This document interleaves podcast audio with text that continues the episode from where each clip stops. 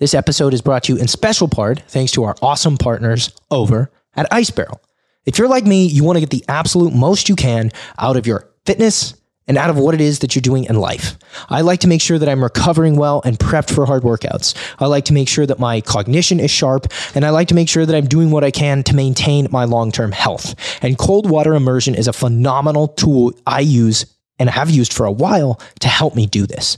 Cold water immersion or taking ice baths is a great way to improve your recovery and performance. Just a few short sessions a week can really make a difference in how you recover. It can increase and improve your heart rate variability. It can enhance performance, it improves mood and brain function. It also provides an awesome boost of energy and focus because when you hop in an ice bath and you get this amazing vasoconstriction effect and your body starts releasing epinephrine and norepinephrine, it kind of lets you re enter the world awake, energized, excited, and enthused. And I would much rather take an ice bath in the mid afternoon, especially if I had a hard training session in the morning, than consume more caffeine.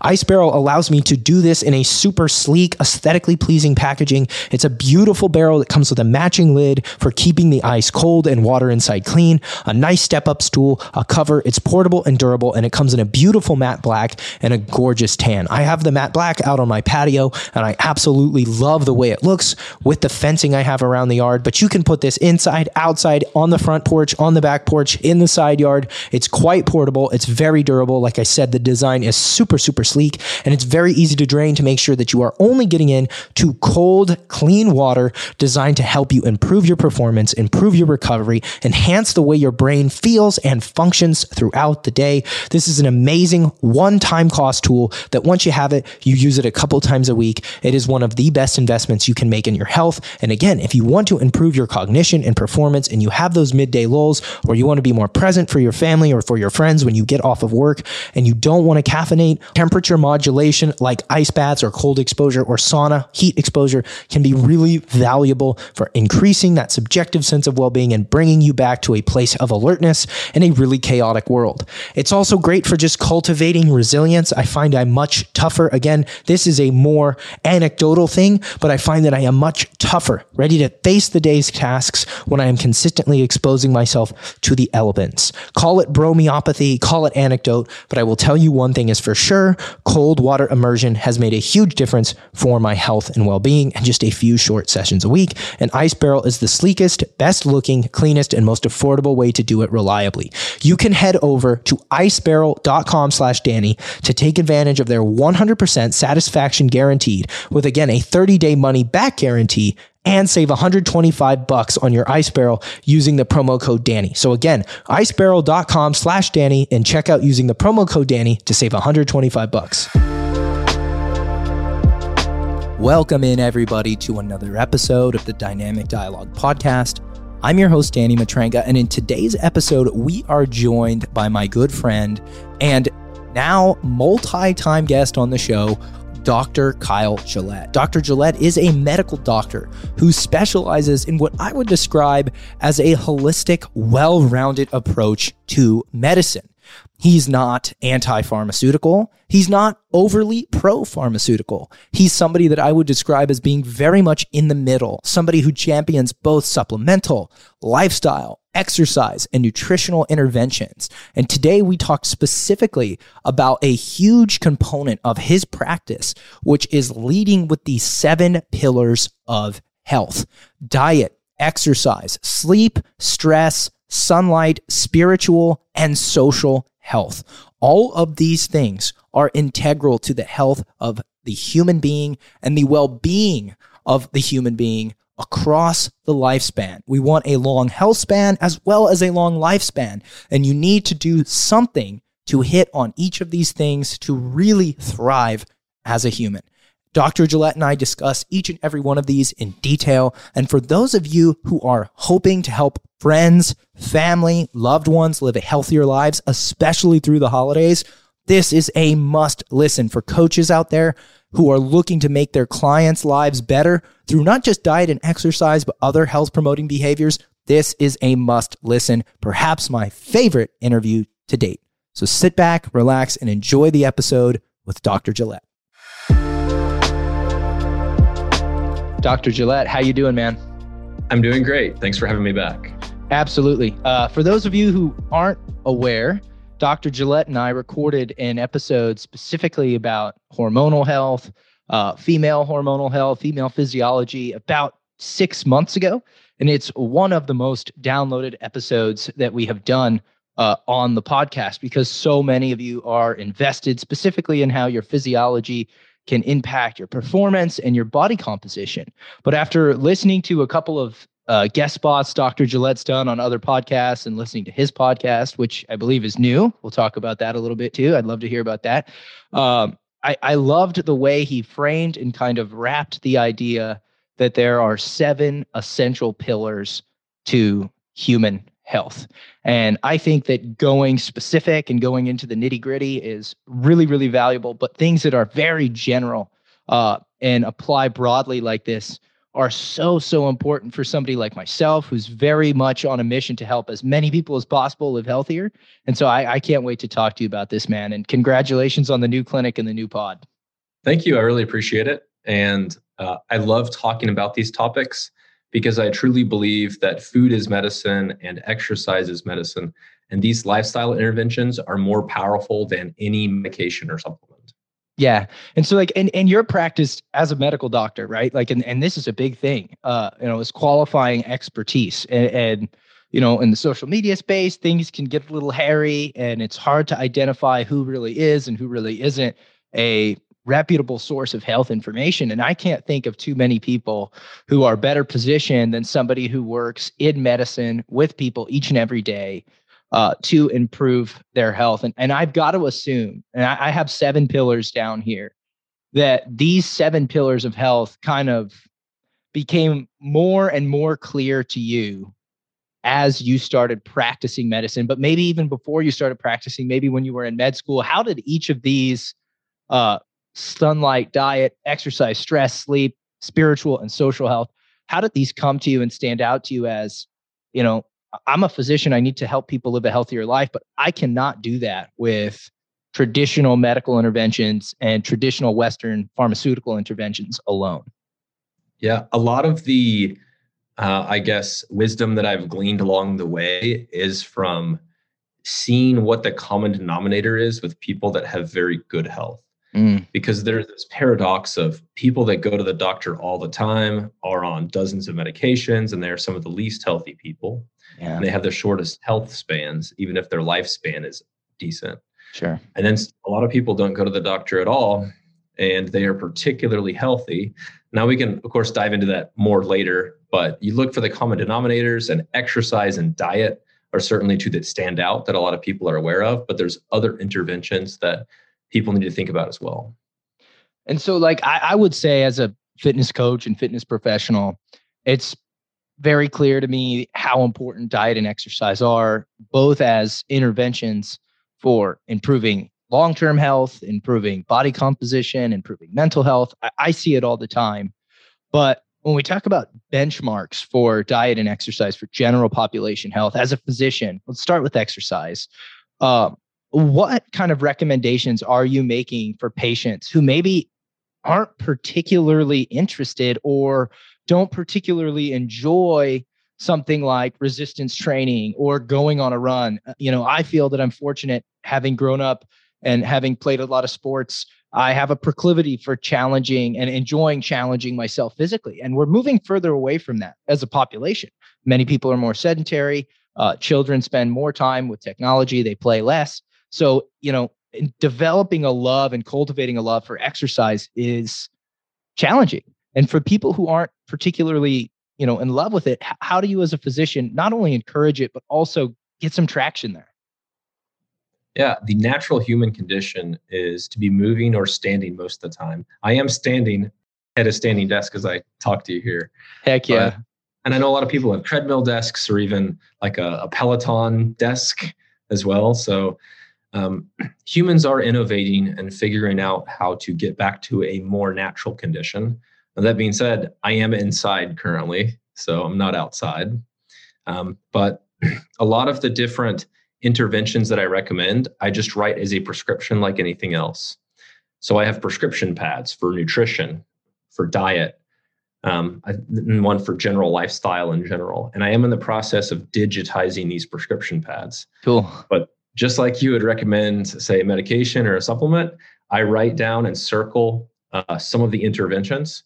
And um, it's not just calories in and calories out, and micronutrients macronutrients, of course. Sure. So there's actionable tips. For example, if someone's attempting to optimize their body composition or lose body fat, then I might choose uh, the first section has like six different options where number of meals per day is one of them, calories is another one of them, amount of protein per day is another one of them, another carbs per day is another one of them, eating speed is another one of them.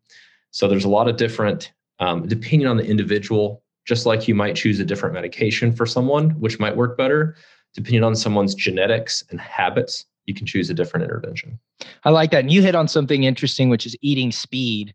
And I, I think most people are aware that if you want to lose body fat, you know, I, I guess you probably eat less overall calories and I should probably optimize for more food that's protein rich and satiating. But what degree, to what degree, does eating speed influence the amount that people eat? Because this is something that psychologically I work with a lot, particularly with clients who compete or need to get very, very lean for a competition. And you need to pull out all the stops.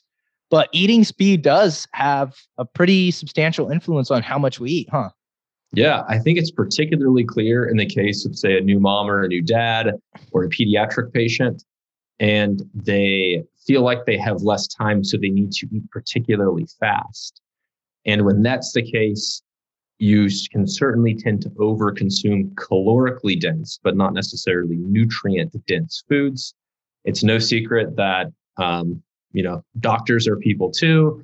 Mm-hmm. And I struggle with all the same issues. For example, after my first child, um, I certainly gained too much body fat, probably uh, 30, maybe maybe even 40 pounds of excess body fat. Wow. And that was one of the interventions that I felt particularly helpful, along with eliminating all liquid calories. Yeah, that's that a big really one. One thing for me.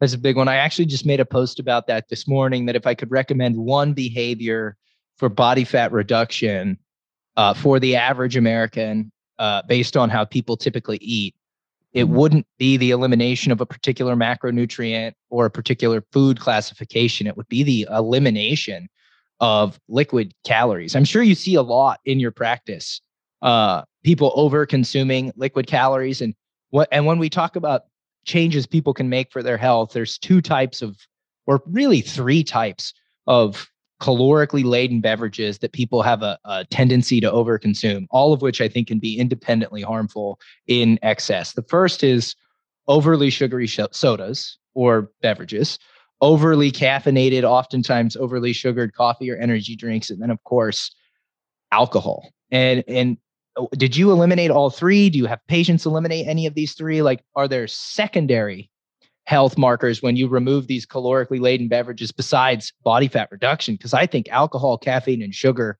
uh, at high amounts can all be pretty deleterious to your health. I eliminated all three with the exception of one to two standard alcoholic beverages. So, not a 500 milliliter glass of wine, but okay. an actual standard drink. Okay. With, um, in, in general, is one shot of 80 proof or 40% liquor, one glass of um, a wine. I think it's normally like 7%. So obviously, wines are anywhere from like 6 to 15%. Yeah. Which um, uh, that's a whole nother story, but that's not really like a, a 15% proof wine is not necessarily like really natural. Sure in the context historical context of making wine. Um, but anyway, uh, as far as like what what I recommend to patients is usually something similar if that individual drinks alcohol. Oh, and the other caveat to that is only in settings um, where it is potentially socially helpful. So alcohol yeah. is not really helpful for like health purposes. Um, you can you can make the argument that it helps with aromatase, but there's other things that do that better. Yeah, um, sure. And then it's um, seven kilocalories per gram, of course, more along yeah. the lines of the nine that fat has compared to the four that protein and carbs have.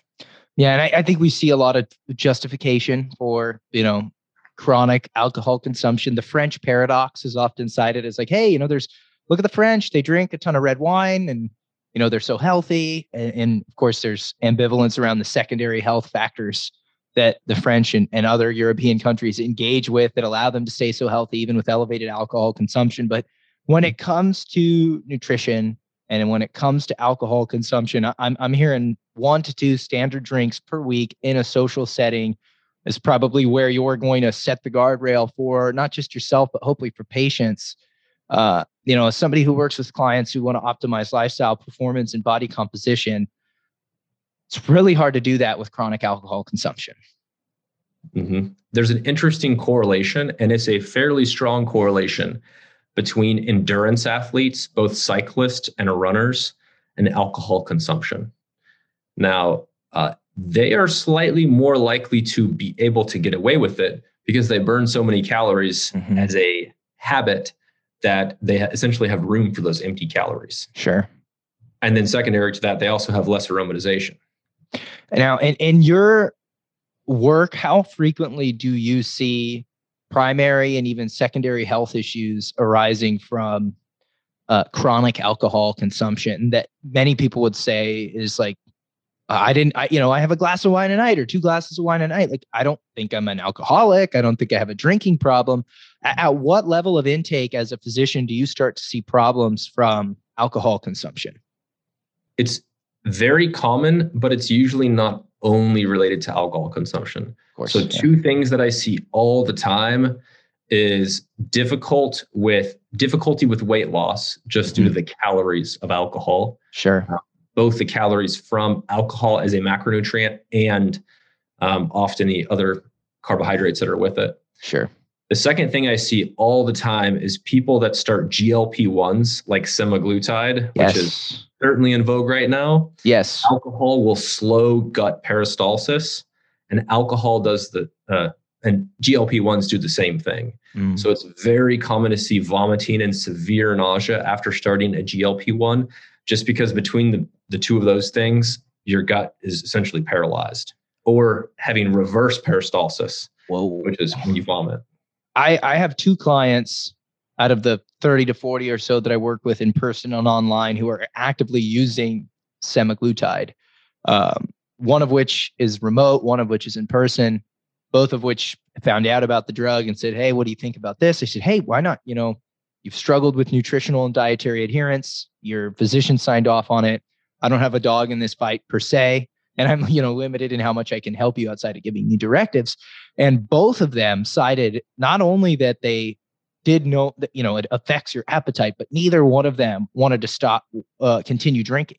It seemed to kind of nuke any desire they had to drink now, I'm not sure if you've seen this, but I, I figure it's a decent segue. But there's some literature emerging around maybe them using some of these GLP 1s to treat alcohol addiction. I don't know if you have an opinion on that or, or if you have an opinion writ large about GLP 1s, but like you said, they're very in vogue. They seem to be beneficial for weight loss and for treating diabetes, probably through weight loss. Um, and now they might even be used to treat addiction. Do you think that this is a classification of drugs that potentially could, you know, 20, 30 years from now, we'll be watching TV and we'll see the law firm ads. If you or someone you love use semaglutide, you know, do, do you think that these could be dangerous in some way, or, or are you pretty uh, liberal in your prescription of them if you prescribe them at all? I am relatively liberal with GLP 1s for individuals that need it, especially individuals that are just about to develop diabetes that would mm-hmm. essentially have diabetes otherwise, or for individuals that would develop some other severe pathology in that case, again, going back to the scale, the balance of risk to benefit, the benefit just outweighs the risk. Um, there's a lot of information and videos that consider GLP 1s appetite suppressants. Mm-hmm. And yes, they work on the hypothalamus, that orexigenic. Think of your orexigenic center as your hangry center or your anorex- anorexigenic center. That's um, you know, same word as anorexia. So that's you're not hungry, not angry. And yes, they do work on the hypothalamus, and the hypothalamus has a lot to do with um, like addiction and alcohol use. That's why a lot of times we use things like naltrexone, that's also active in the hypothalamus on opioid receptors, or Wellbutrin, which is also active in the hypothalamus. It's dopaminergic. Mm-hmm. But not to segue too much, it's there's a lot more. There's other mechanisms of action. So it also has what's called a gustatory response, which when your body produces its own GLP 1 after eating, that's where you get some of the satiety. And it also works on the pancreas. It's called an incretin. And that's where it basically helps you utilize your insulin better and secrete it at better times. Gotcha. So it kind of like potentiates the effect of insulin or helps you secrete insulin. And then it's also active in the periphery on receptors, um, working in both the liver and also uh, throughout your body to uptake glucose. So there's a lot of different actions. One of the, so there's a couple different black box warnings for it. I've seen a lot of people make videos that say it increases your risk of thyroid cancer. However, I think that is actually the least concerning side effect of GLP 1s like semaglutide because it's specifically medullary thyroid carcinoma, gotcha. which is exceedingly rare and on, really only happens often in specific types of multiple endocrine neoplasia. So I think that's very unlikely to be a class action lawsuit at some day. However, it can cause pancreatitis. Mm. And if you have really high triglycerides, for example, over 500, you could be at risk of pancreatitis. And gotcha. um, that's one issue. The most common issue is biliary pathologies. So, an example of this would be you start semaglutide. Let's say you're a 40 year old female and your BMI is 40. At, uh, a month or two after starting semaglutide, it not only paralyzes your gut, but it paralyzes little tubes that secrete enzymes. It's not uncommon to see someone need their gallbladder removed or to have another problem with the gallbladder or liver after starting. So I think that is uh, a dark horse for being like a an unknown side effect in the future. Gotcha. So with um, just kind of to circle the wagons on nutrition and what people can do from a nutritional standpoint to improve their health. Um, when patients come to you, what are the big rock, quick hitter items that you tell them to focus on with their eating behavior? Because uh, you know, energy density, uh, overall energy intake in the form of calories, a lot of times that's over people's head. They're not even ready for a calorie total. They're not even ready for a grams of protein total. Sometimes they are. Uh, but what are those big rock habits and behaviors that you see to be most effective at helping people live healthier with regards to nutrition? As you mentioned, I do like uh, helping explain or helping raise the food intelligence. Maybe food intelligence isn't a perfect term, but nutritional that, literacy, perhaps. Yeah, yeah. I, you know, uh, it's something that people understand. Raising the knowledge that each patient has about foods, at least to the level to understand caloric density versus nutrient density. Yeah, that's so really smart. I love yeah, that. That's that's a baseline that almost all patients, except very young pediatric patients, would be able to understand. And in the case of pediatric patients, of course, you would have the whole family involved anyway. Um, so that would be the number one thing. The number two thing would be uh, for most people, learning how to skew calories toward earlier in the day. I'm certainly not against intermittent fasting, but if there is a difficult case where uh, it's been hard for the patient to lose body fat, often you see them eating a large amount of calories between, say, 7 p.m. and midnight. So um, basically finding a strategy which often encompasses social health with that too. Sure. Um, to where they can consume the majority portion of their calories earlier on in the day. Yeah. And and and that honestly just sets you up for better sleep, which can help with willpower. We'll we'll talk more about sleep in a second, but um and a simple prescription that you might make for exercise for somebody who's just trying to get their footing and being like, uh, you know, doc, I know I need to exercise, but I just don't like it. You know, what, what can we do for p- patients and, and clients and friends and family who we are trying to encourage to exercise? Because this is something that a lot of well intentioned fitness fanatics who are, you know, I would call them missionary in that they really want to other people to experience the benefit of exercise. Um, but they have a hard time getting traction there? Have you, what what do you have the most luck with? I like to say a movement pastime to last a lifetime.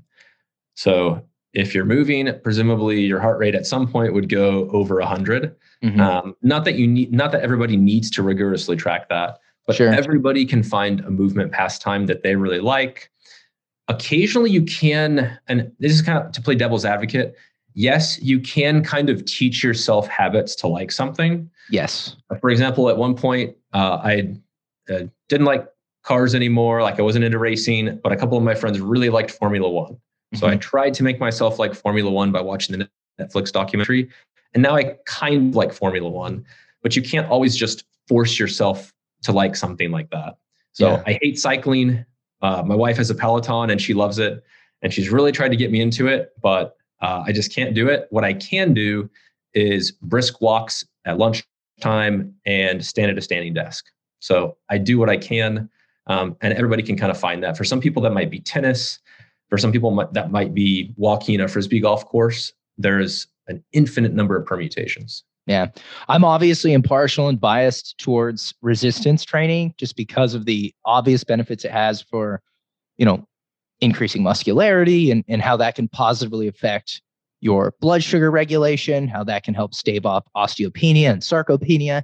And, you know, as somebody who's quite zealous in my desire to share that with people, I've had to kind of find ways to say, hey, you know, it does not have to be CrossFit. It does not have to be bodybuilding. It does not have to be powerlifting. There are so many ways to engage with resistance based exercise.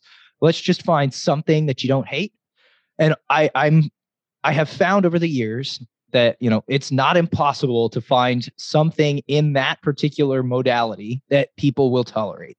Oftentimes it's it's you know low on the quote unquote ladder so to speak in terms of like intensity and depth. But even if it's just going to the gym and plugging into a machine for the lower body and a machine for the upper body and doing three sets of 10 and then walking while you watch your favorite show on Netflix on your phone for 20 minutes, the payoff relative to or compared to doing nothing is just it it makes you uh see just how important it is to meet people where they're at because a little bit can go such a long way. And, and I knew that we would spend a lot of time on diet and exercise, but it's really the other pillars of health here that I don't talk so much about with my clients that uh, I do, but it's it's limited because of course my specialty is in nutrition and exercise. But when it comes to sunlight, stress, sleep, spiritual and social health, let's start with sunlight. What are the primary, let's start with perhaps downsides or what are the primary complications you see working with a population uh, that, let's be honest, uh, does not get outside probably as much as they should, does not get sun exposure, even just exposure to nature. How does this negatively affect our health? Yeah. It does in multiple ways. One of the main ways that people are fairly familiar with is called the circadian rhythm. So that your body has a circadian rhythm for many hormones, not just melatonin, which is the sleep hormone. But if you get outside, especially early in the morning, it helps shut off that secretion of melatonin from a gland called the pineal gland, which is along the optic nerve. That's why it gets the light signals. Mm-hmm. Uh, fun fact the ancient Egyptians actually thought the pineal gland was magical and regulated everything. Maybe yeah, they, I, I, I did recall learning this because they had uh, uh, quite a fascination with removing the brain uh, post mortem. And uh, I remember thinking they, they believed it was like a third eye of sorts or a, a entryway to you know, different realities. They, they they really chalked the pineal gland up to being quite special, and they they weren't too too far off. It clearly regulates a lot. Yeah, it, it is certainly important, much more important than just for secreting melatonin or not secreting melatonin. But uh, other hormones like cortisol, um, an adrenal hormone that's uh, that regulates stress and also um, inflammation, actually that also has a circadian rhythm kind of opposite of melatonin. And then testosterone and growth hormone um, are also part of the circadian rhythm. So regulating that is particularly helpful with the use of sunlight. And of course, as we mentioned earlier, humans are not, uh, we have um, not had selection to have optimal health outcomes being indoors all the time. So it's very natural to have both. Um, the sunlight, uh, it encompasses heat exposure, cold exposure, basically being in the elements.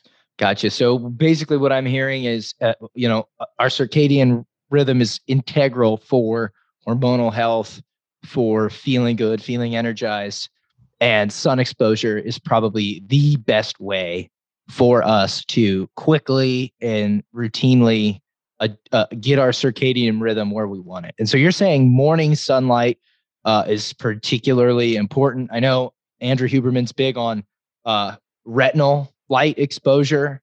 Uh, so uh, is, is that something you also recommend getting outside and, and, and not looking directly into the sun, but letting the sun hit your face, maybe even walking in the morning um, to get that sun exposure?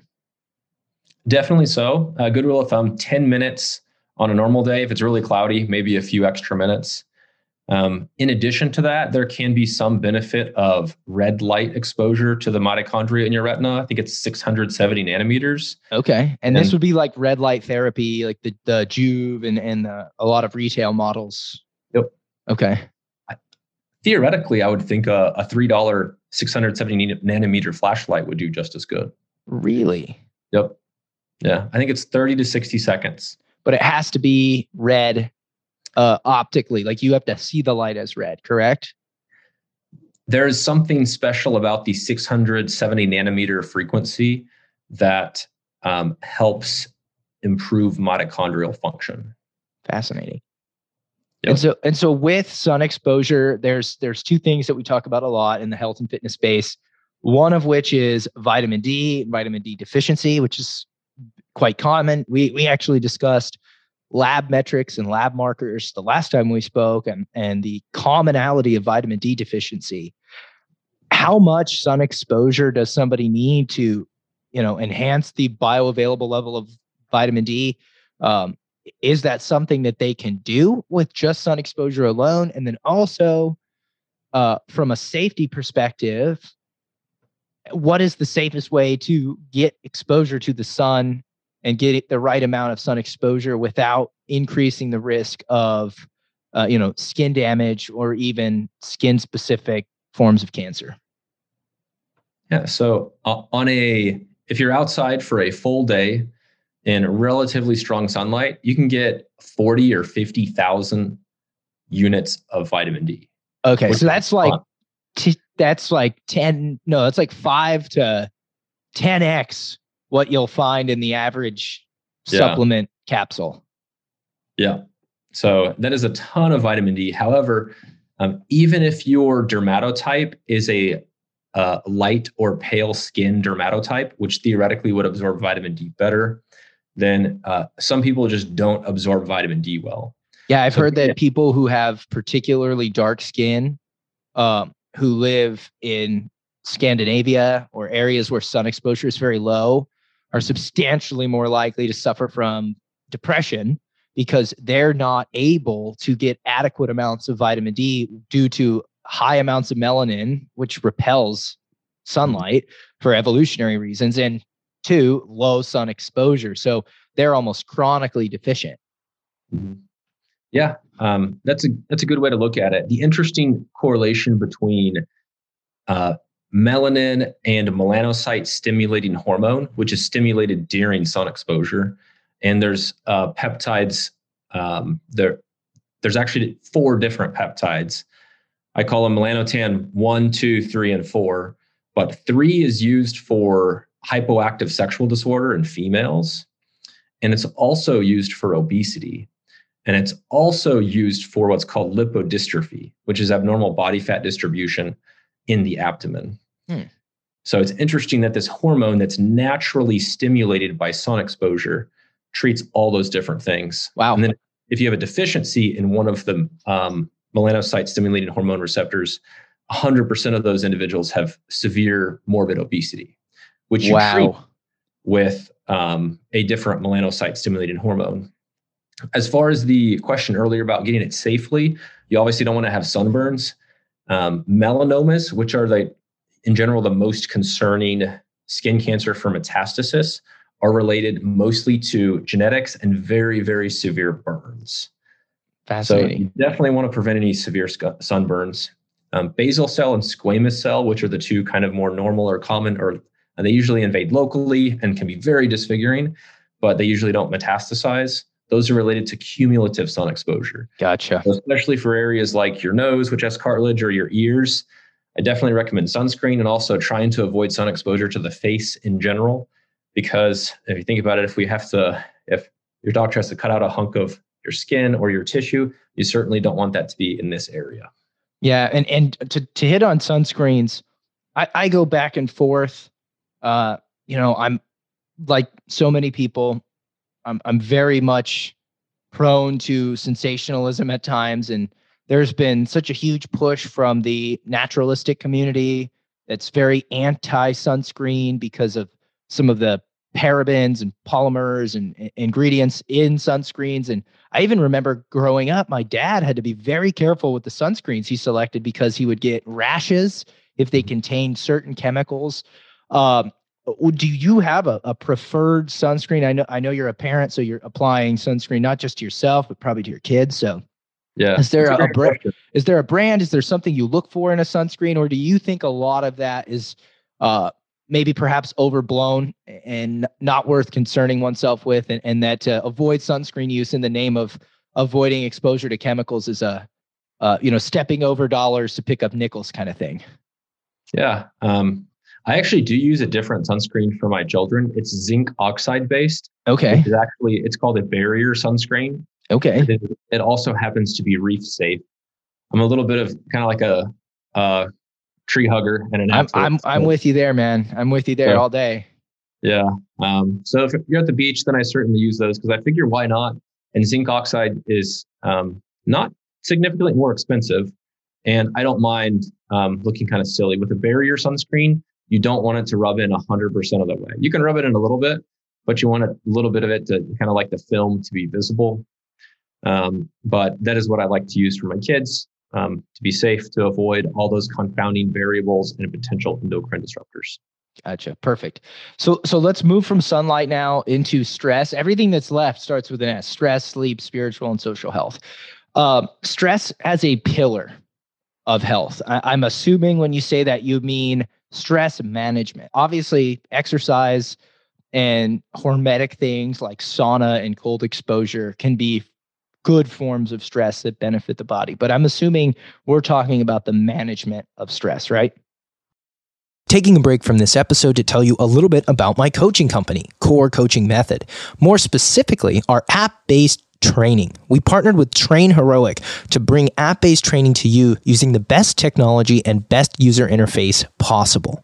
You can join either my Home Heroes team, or you can train from home with bands and dumbbells, or Elite Physique, which is a female bodybuilding focused program where you can train at the gym with equipments designed specifically to help you develop strength as well as the glutes, hamstrings, quads, and back. I have more teams coming planned for a variety of different fitness levels. But what's cool about this is when you join these programs, you get programming that's updated every single week, the sets to do, the reps to do, exercise tutorials filmed by me with me and my team. So you'll get my exact coaching expertise as to how to perform the movement, whether you're training at home or you're training in the gym. And again, these teams are somewhat specific. So you'll find other members of those communities looking to pursue similar goals at similar fitness levels. You can chat, ask questions, upload form for form review, ask for substitutions. It's a really cool training community and you can try it completely free for seven days. Just click the link in the podcast description below. Can't wait to see you in the Core Coaching Collective, my app based training community. Back to the show. Correct. And you can think about stress in kind of two different ways. One, you can think about stress where all stress is bad, almost like pain. Is all pain bad? Or you can think about stress as in these are the opportunities life gives us that require a lot of effort. And how do we make that effort feel good? And to me, that's uh, part of the like therapeutic um, uh, you know, part of it could be related to being a parent. Uh, that's a sure. good example. Um, there's going to be a lot of stress that comes up, and there's going to sure. be a lot of um, shortcomings or periods of time where you feel like you fail, and that can be very stressful. Or you can kind of make that effort feel good, almost like you can make the pain of lifting weights feel good. Gotcha. So learning how to interpret stress as it comes to you uh, from a perspective and, and a subjective standpoint is valuable for a patient is what i'm hearing and, there's a lot of literature to support this that i'm aware of i specifically remember i, I don't remember what pop psychology book i, I got this from um, but you know it was the notion that if you see stress as being exclusively negative, it has a substantially worse impact on your health than if you see stress as being uh, potentially positive, in which case it doesn't have such a negative impact on actually measurable uh, elements of health. Do you tend to see that as as the case? Yeah, I I would definitely agree. Um, being able to get that dopaminergic or that dopamine response, it's almost it almost creates a positive feedback loop where it motivates you when the next scenario of equal or greater stress will come up. Gotcha. And so from a from a lifestyle and stress management standpoint, outside of like, okay, I'm going to do a good job of trying to frame my stress as positive. How do you work with patients to manage stress? Because sometimes stress is is corrosive. It's overwhelming. It's debilitating, and it's a lot of times beyond what we can control. Even when we're operating from this space of like, no, I'm going to frame this positively. I'm I'm a resilient and adaptive human being. This is not going to get me down. You know, even the best of us have periods and elements of our life where stress is uh, beyond what we can really handle with just changing our state of mind. How do you work with clients, patients who suffer from chronically elevated stress, and how does chronically elevated stress negatively impact our physiology?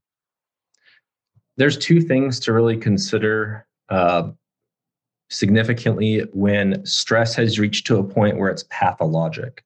So perhaps there's um, some doctors might put a diagnosis to it, adjustment disorder, um, even bereavement if you lost a, lost a loved one, anxiety disorder, depression, cyclothymia. There's an infinite number of diagnoses that you can choose. But the two things to keep in mind is find out which loved ones or which family and close friends you have that might be able to go through this with you so you're not isolated. Humans are, are, social creatures, not to segue too earlier into the social pillar of health. And then the second thing is it's totally okay to feel better and it's also okay to take a supplement or a medication, which by the way, I see supplements and medications as the exact same. One's prescribed, yeah. one's not. They both have pharmacodynamic and pharmacokinetic effects. Sure. So I see them as the same. So it's perfectly okay to take a supplement or a medication, hopefully temporarily, just in order to feel better because it will improve your health. Sure. Just talk to your doctor about the risks and the benefits of those.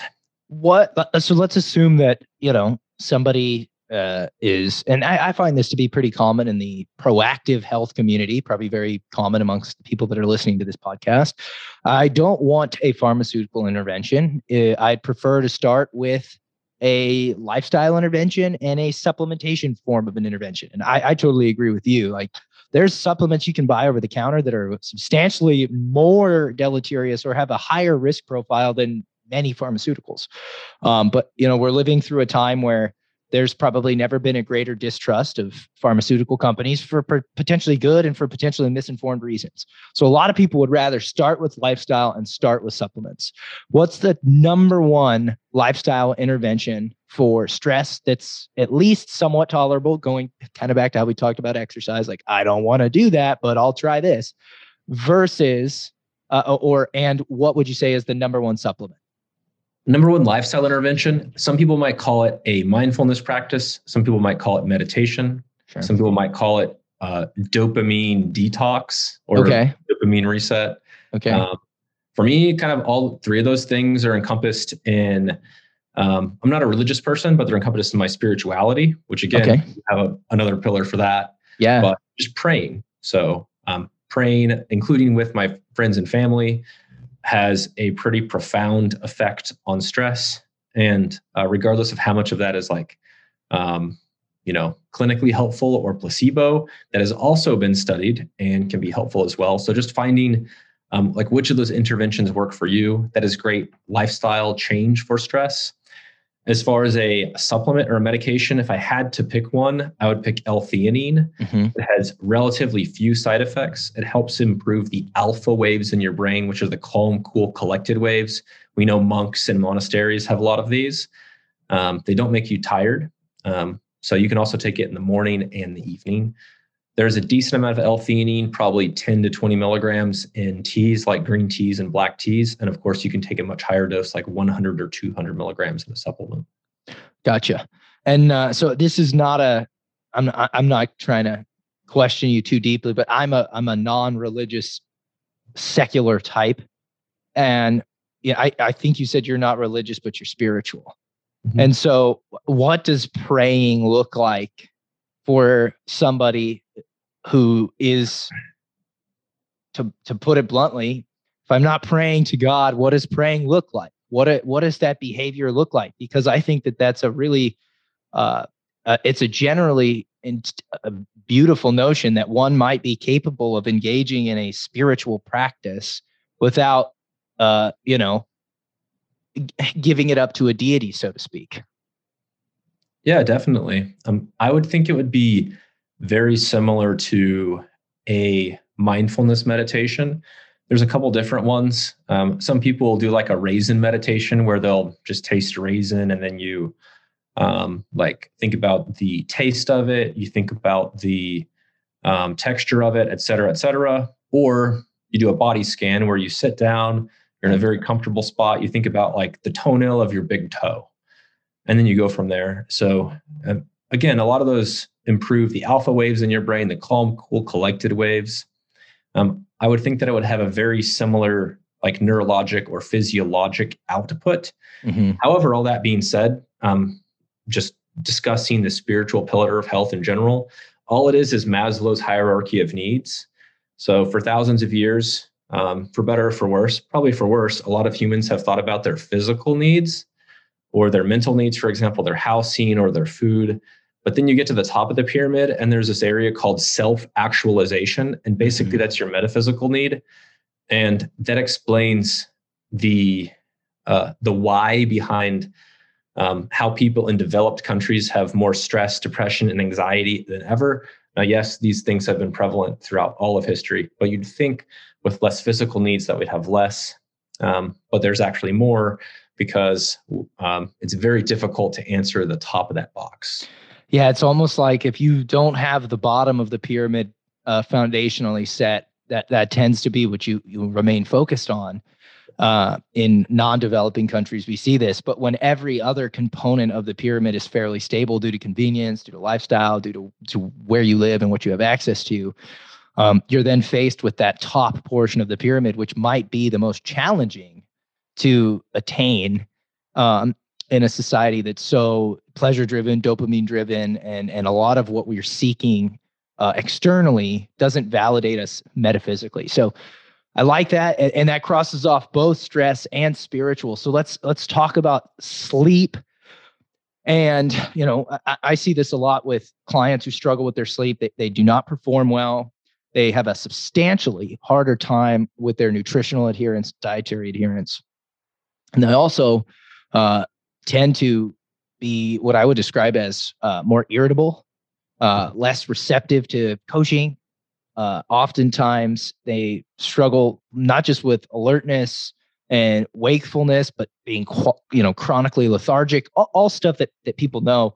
What what are you seeing in your practice with one clients that are underslept and then i guess how how many of the people that you work with are not getting adequate amounts of sleep with sleep i consider sleep disorders including sleep apnea which is the most common sleep disorder that would be uh, the number two thing behind metabolic syndrome for um, what's causing so much hormone imbalance wow Wow. Whether it's estrogen dominance or low testosterone, which matters for both females and males, of course.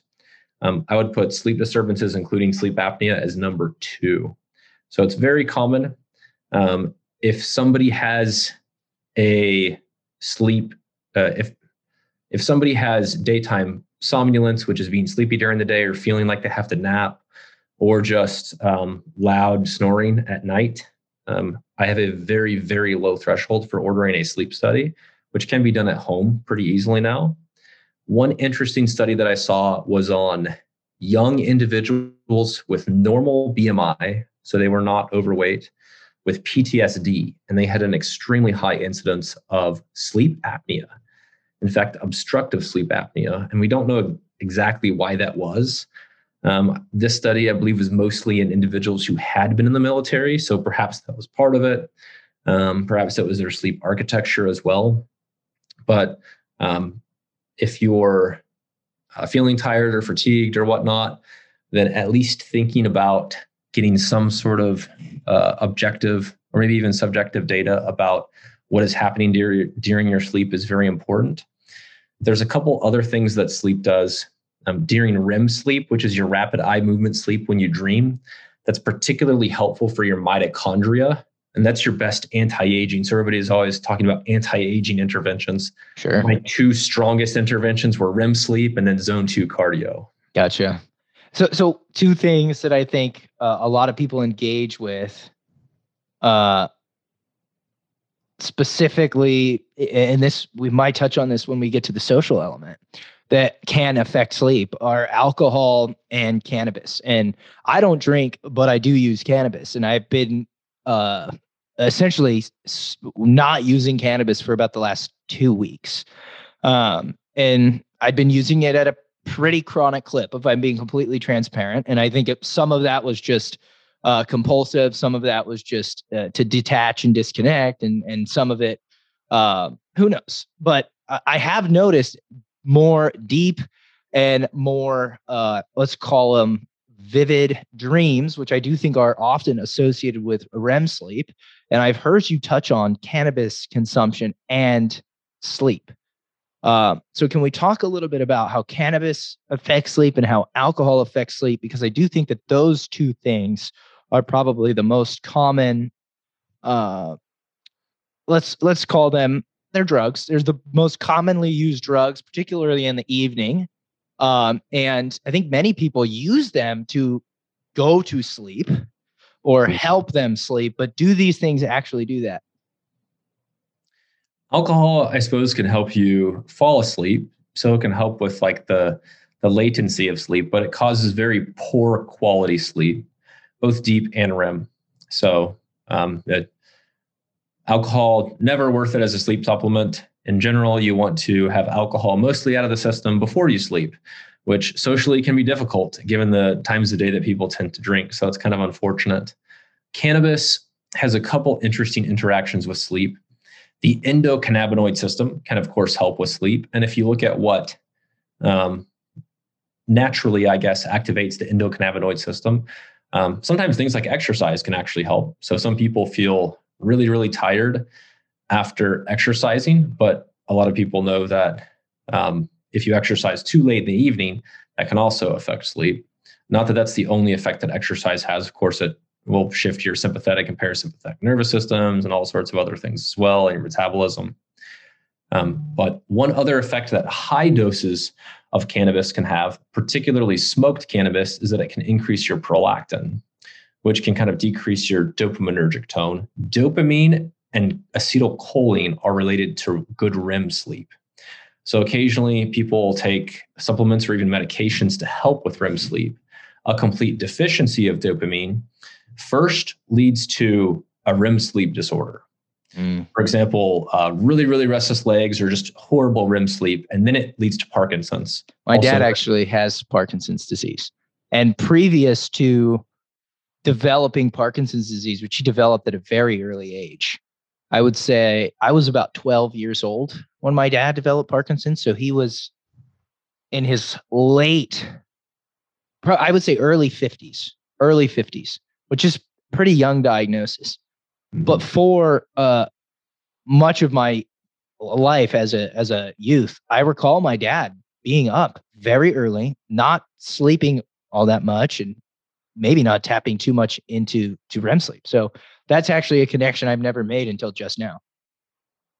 Yeah. And unfortunately, in hindsight, often uh, you do see that is that there's pretty significant REM sleep disorders, even uh, like kicking and screaming, kind of like borderline. Uh, the opposite of sleep paralysis is what it is. Sleep paralysis is like when you're kind of awake, but you can't move. So um, it's kind of the opposite of that. And then the, the area of the basal ganglia called the substantia nigra mm-hmm. helps synthesize the dopamine. And I, I don't believe you actually develop Parkinson's until there's like less than 10% or less than 5% of function. So wow. A very, very low function before a diagnosable Lewy body dementia or Parkinson's disease. But um, certainly that's part of the importance of dopamine for quality of sleep. However, that being said, if there's an individual that has a very, very low prolactin, then theoretically that can affect the latency of sleep. A couple things that people know increase prolactin acutely is a seizure. So during that post-ictal state, when people are kind of confused or sleepy after the seizure, they have very high prolactins. That's also partly just due to the tonic clonic nature of a seizure. So not all seizures do that. But another thing is orgasm and ejaculation. So after a, an orgasm, um, uh, people are kind of familiar with that tired feeling. That uh, refractory uh, period. Correct. So prolactin is also high during that time, and that can certainly help aid with people going to sleep. And perhaps that is one of the effects that cannabis might have. We could get into like THC to CBD ratios and all sorts of things, but um, that's a good rule of thumb. Yeah, and so and and with regards to alcohol, I, have had it described to me as uh, it's more of a sedative, in that it has a, a, a sedative effect. That even though you might drink so much alcohol that you black out for hours, or you drink uh, a large amount of alcohol and become quite sleepy, that the quality of sleep after even modest amounts of alcohol consumption is uh, impacted pretty directly. Is, that relatively on track? Yes, and I would actually consider that true for almost all GABA agonists, okay. including benzos like Xanax or Klonopin, okay, or even non-benzos like Ambien or Lunesta.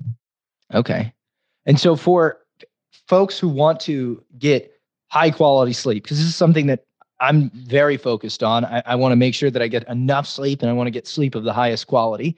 And uh, we talked a little bit about Parkinson's, but one of the most emerging and concerning, um, you know, let's call it medical or neurophysiological findings we're seeing right now is low sleep correlated with development of cognitive specific decline, whether that be dementia, Parkinson's, Alzheimer's uh, you know there's a cleansing effect of the of if if you will when you sleep we knock a lot of the adenosine out of the brain we, we kind of clean it up. So you know you're taking good care of your brain while you're sleeping. And and for people who are listening like you think about how you take care of your body with exercise you take care of your body and organs with good food choices. You really do a good job of taking care of your brain with all three the right food the, the right exercise but probably none more so than the right amount of sleep. And so just like i asked you with stress a lifestyle intervention and a supplementation based intervention for people who are like, I am committed to getting more sleep. What's something I can either add or remove from my lifestyle? What's something I can start supplementing with that might help? Yeah, for the lifestyle intervention, I will go with and hopefully this doesn't out me as like too naturalist or whatnot, but I'll go with the 10 3 2 1 0 rule that I actually got from Ben Greenfield. Okay. I've never um, heard of this. Yep, my fellow homeschooled Ben Greenfield, but um, just like me. But anyway, it's uh, within 10 hours, no caffeine. And okay. Of course, that depends on how fast you metabolize caffeine. I but love that. 10 hours, caffeine, three hours and two hours, no exercise or eating big meals. One hour, no white or blue light. So if you wear blue blocking glasses, just the last hour of night, but even then, it's probably not worth it compared to everything else. And then um, zero snooze in the morning. I love that. Yep. I love that. That's one we're gonna have to to to to carve out and use it as a a short form piece of content. I, I the reason that I, I do all of those in some capacity without knowing that rule, specifically the caffeine one. That's one that I've been doing for years once I learned just how long caffeine stays in your system. Um, but I like the, you know, t- tying things to a either acronym or a numerical cadence like that just tends to make it stick. So 10 hours before bed, cut the caffeine, three hours before bed, three to two hours before bed, limit rigorous exercise. And did you say food? Large meals. Large meals. And then one hour before, cut the screens. Yep. And then from a supplementation standpoint, and we don't have to select one here because I, I know there are several. Um, and I, I will sometimes dabble with several if I feel like I need to use a supplemental sleep enhancer. Thankfully, I don't, but a lot of people would love to have something in their corner to help them sleep better. Uh, what are the, the most evidence based supplements for those looking to improve their sleep? My go-to is what I also now call the Huberman protocol. Okay. So he recommends this trifecta relatively frequently, and it's L-theanine, which we okay. actually mentioned earlier. Yes. Um, for alpha waves, calm, cool, collected. Um, also, a magnesium form that crosses the blood brain barrier. Those are like magnesium glycinate or threonate. Okay. In addition, apigenin. That's and, one that I'm more familiar with now, but I'm not actually familiar with it uh, deeply enough to even tell you what it is. I, I know the supplement name. What, what's apigenin? Apigenin does a couple different things. It's considered an adaptogen. Okay. However, um, my favorite forms of apigenin are apigenin, I think it's apigenin 7 glycoside, apigenin 6 glycoside. Okay. They're also known as Vitexin or isovitexin. And two of the brands are Cognitivin and Dopamind. And okay. these affect an enzyme called monoamine oxidase in the brain. They also help with um, uh, potentially as like an antioxidant. But on this monoamine oxidase enzyme, it's a precursor for dopamine and actually also serotonin. So it will help with uh, dopamine synthesis and dopamine during REM sleep. Gotcha. Some people actually also use it for nicotine cessation or uh, food addiction, for example, being hungry at night. Gotcha. And so that that leaves just one pillar left, and and this might be the most esoteric of them all, which is social. And I think with social health, uh, um, you know, so much of our social health eh, or, or social behaviors are actually unhealthy. Uh, mm-hmm. Uh, a lot of what people do socially uh, isn't social at all. you know, if you think about social media and how negatively that can impact our health mentally, our our stress. Um, a lot of our social events uh, are almost uh, you know married to over consuming food over consuming alcohol not getting adequate sleep uh, you know so so much of what we do socially kind of works to i don't want to say undermine these other pillars but you know it, there are a lot of behaviors that exist within our social health that are unhealthy but there's also a lot of components of our social health that are extremely important and really tie everything together and going back to the top of that pyramid good luck getting that thing filled if you are not getting the social connection that you need.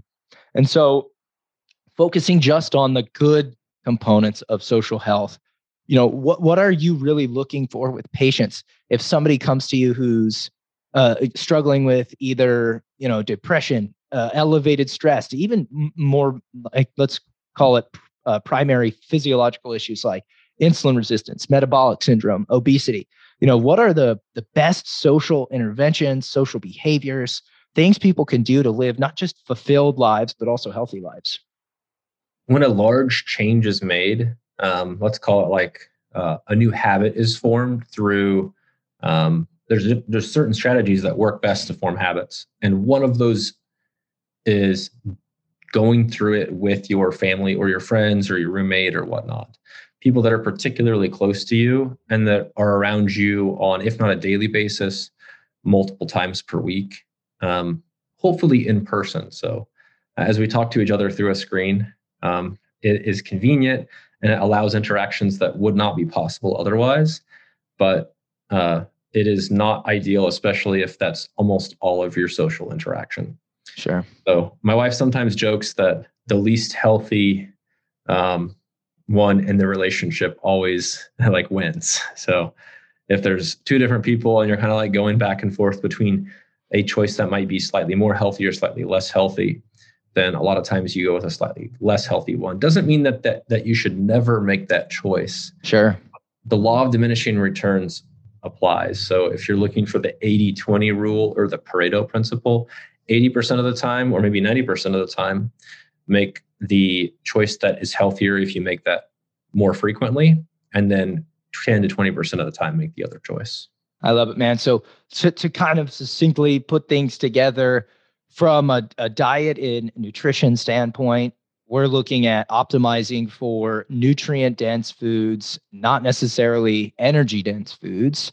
We want to be mindful of protein intake probably focus on eating a lot of plants minimally processed foods, exercise. We're looking for something that's, uh, I believe you said, and I don't want to butcher this, but it is a movement practice or a movement pastime that can last a lifetime. So just find something you like and and do that. And I've found as a trainer, uh, a lot of times what you start with evolves and expands to include a lot more. You just have to get in there and get going. From a stress standpoint and and also from a social standpoint, um, we're looking at at managing other pillars like sleep, getting that face to face human connection, uh, mm-hmm. how we perceive things subjectively is really big. Sleep, I'm sure we're looking for seven to nine hours. We want the deepest, most restful sleep that we can get. And then that last pillar, which is that spiritual pillar and working on the metaphysical and kind of the top of that that hierarchy. So, you know, having circled the wagons there, is there anything else that really stands out to you as health promoting, longevity promoting? What, what would you leave the audience with before I, I let you loose to get back to your patients? A couple other takeaways, and hopefully this is seen as glass quarter full. I always say some people are glass half full, some people are glass half empty, but I'm glass quarter full is uh, even if you don't feel like you would like a gym, in most decent sized cities, almost everybody can find a gym where there's something that they like doing. Mm-hmm. So, like that movement, pastime, or whatnot, usually you can incorporate the social pillar into that yeah. somewhere where you fit in. There's a place for, I think there's a place for 100% of people. Yeah, I love so that. It doesn't necessarily have to be at home. Um, as far as the dietary recommendations and such, yes, count calories. Um, probably not the whole entire rest of your life. That would be a lot of wasted time. But yes, um, during optimization, count calories, but also incorporate other interventions as well. Don't worry about the argument about like whether calories in, calories out is true or not. Um, just chat with your doctor and your uh, healthcare team about the multiple different variations that can help for you. And then lastly, um, partly just because I'm a medical doctor, remember that medications and supplements are just tools. And lifestyle interventions is like when you get caught in quicksand, you're trying to dig out. That's the actual doing the lifestyle interventions. The medications and supplements are just a shovel to help you do so if you need one. I love that, man. Well, uh, Doc, wh- where can they find your content? I, am a big fan of your podcast. I know that now you've you've got a phenomenally uh, a brand new clinic. I'm looking at the recording studio inside the clinic. So this is a clinic slash content uh, creation space. So lots of ways for them to keep up with you. Um, tell them where they can find you. My main hub is on Instagram, Kyle Gillett MD and we are Gillett Health on all other platforms. And I believe it's the Gillett Health podcast, Spotify, uh, Apple Podcast, YouTube, etc. Awesome, man. Well, well, Doc, thanks so much for your time, and hopefully we can do a third one in six to twelve months as we continue to help people live healthier lives. I wish you all the best. Thank you. My pleasure.